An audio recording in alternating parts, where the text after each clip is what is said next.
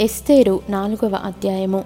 జరిగినదంతయు తెలియగానే మొర్దెకై తన బట్టలు చింపుకొని గోనెపట్టలు వేసుకొని బూడిద పోసుకొని పట్టణము మధ్యకు బయలువెళ్ళి మహాశోకముతో రోదనము చేసి రాజుగుమ్మము ఎదుటికి వచ్చెను.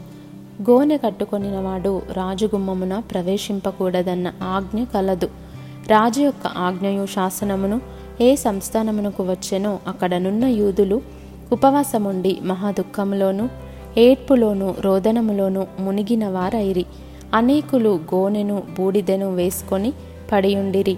ఎస్తేర్ యొక్క పనికత్తెలను ఆమె దగ్గరనున్న షండులను వచ్చి జరిగిన దాని ఆమెకు తెలియజేయగా రాణి గొప్ప మనోవిచారము కలదై మొర్దకై కట్టుకొని ఉన్న గోనె పట్టను తీసివేయమని ఆజ్ఞ ఇచ్చి కట్టించుకొనుటకై అతని యొద్దకు వస్త్రములు పంపెను గాని అతడు వాటిని తీసుకొనలేదు. అప్పుడు ఎస్తేరు తన్ను కనిపెట్టి ఉండుటకు రాజు నియమించిన షండులలో హతాకు అను ఒకని పిలిచి అది ఏమి అయినది ఎందుకైనది తెలుసుకొనుటకు మొర్దక యొద్దకు వెళ్ళుమని ఆజ్ఞనిచ్చెను.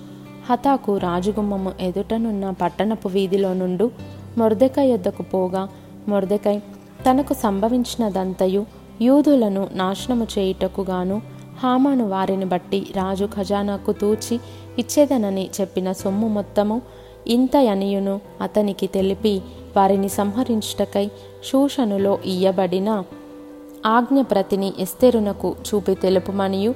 ఆమె తన జనుల విషయమై రాజును వేడుకొని అతని సముఖమందు విన్నపము చేయుటకై అతని వద్దకు పోవలనని చెప్పుమనియు. దానిని అతనికిచ్చెను. హతాకు వచ్చి మొర్దెక యొక్క మాటలను ఎస్తేరుతో చెప్పెను. అంతటా ఎస్తేరు మొర్దెకైతో చెప్పుమని హతాకునకు సెలవిచ్చినదేమనగా పిలువబడక పురుషుడే గాని స్త్రీయే గాని రాజు యొక్క అంతర్గృహమున ప్రవేశించిన ఎడల బ్రతుకున్నట్లుగా రాజు తన బంగారపు దండమును ఎవరి తట్టు చాపునో వారు తప్ప ప్రతివాడు సంహరింపబడునన్న కఠినమైన ఆజ్ఞ కలదని రాజసేవకులకందరికీ అతని సంస్థానములలోనున్న జనులకందరికీ తెలిసే ఉన్నది నేటికి ముప్పది దినముల నుండి రాజునొద్దకు ప్రవేశించుటకు నేను పిలువబడలేదని చెప్పుమనెను.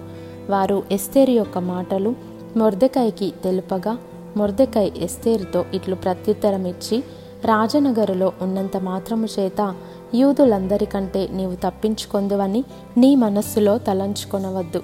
నీవు ఈ సమయమందు ఏమీయు మాటలాడక మౌనముగానున్న ఎడల యూదులకు సహాయమును విడుదలయు మరి ఒక దిక్కు నుండి వచ్చును గాని నీవును నీ తండ్రి ఇంటి వారును నశించుదురు. నీవు ఈ సమయమును బట్టియే రాజ్యమునకు వచ్చితివేమో ఆలోచించుకొనుమని చెప్పుమనెను. అప్పుడు ఎస్తేరు మొర్దెకాయతో మరలా ఇట్లనెను.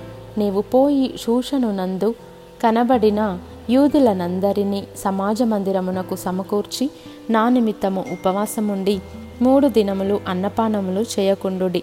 నేనును నా పనికత్తెలను కూడా ఉపవాసం ఉందుము ప్రవేశించుట న్యాయ వ్యతిరిక్తముగా నున్నను.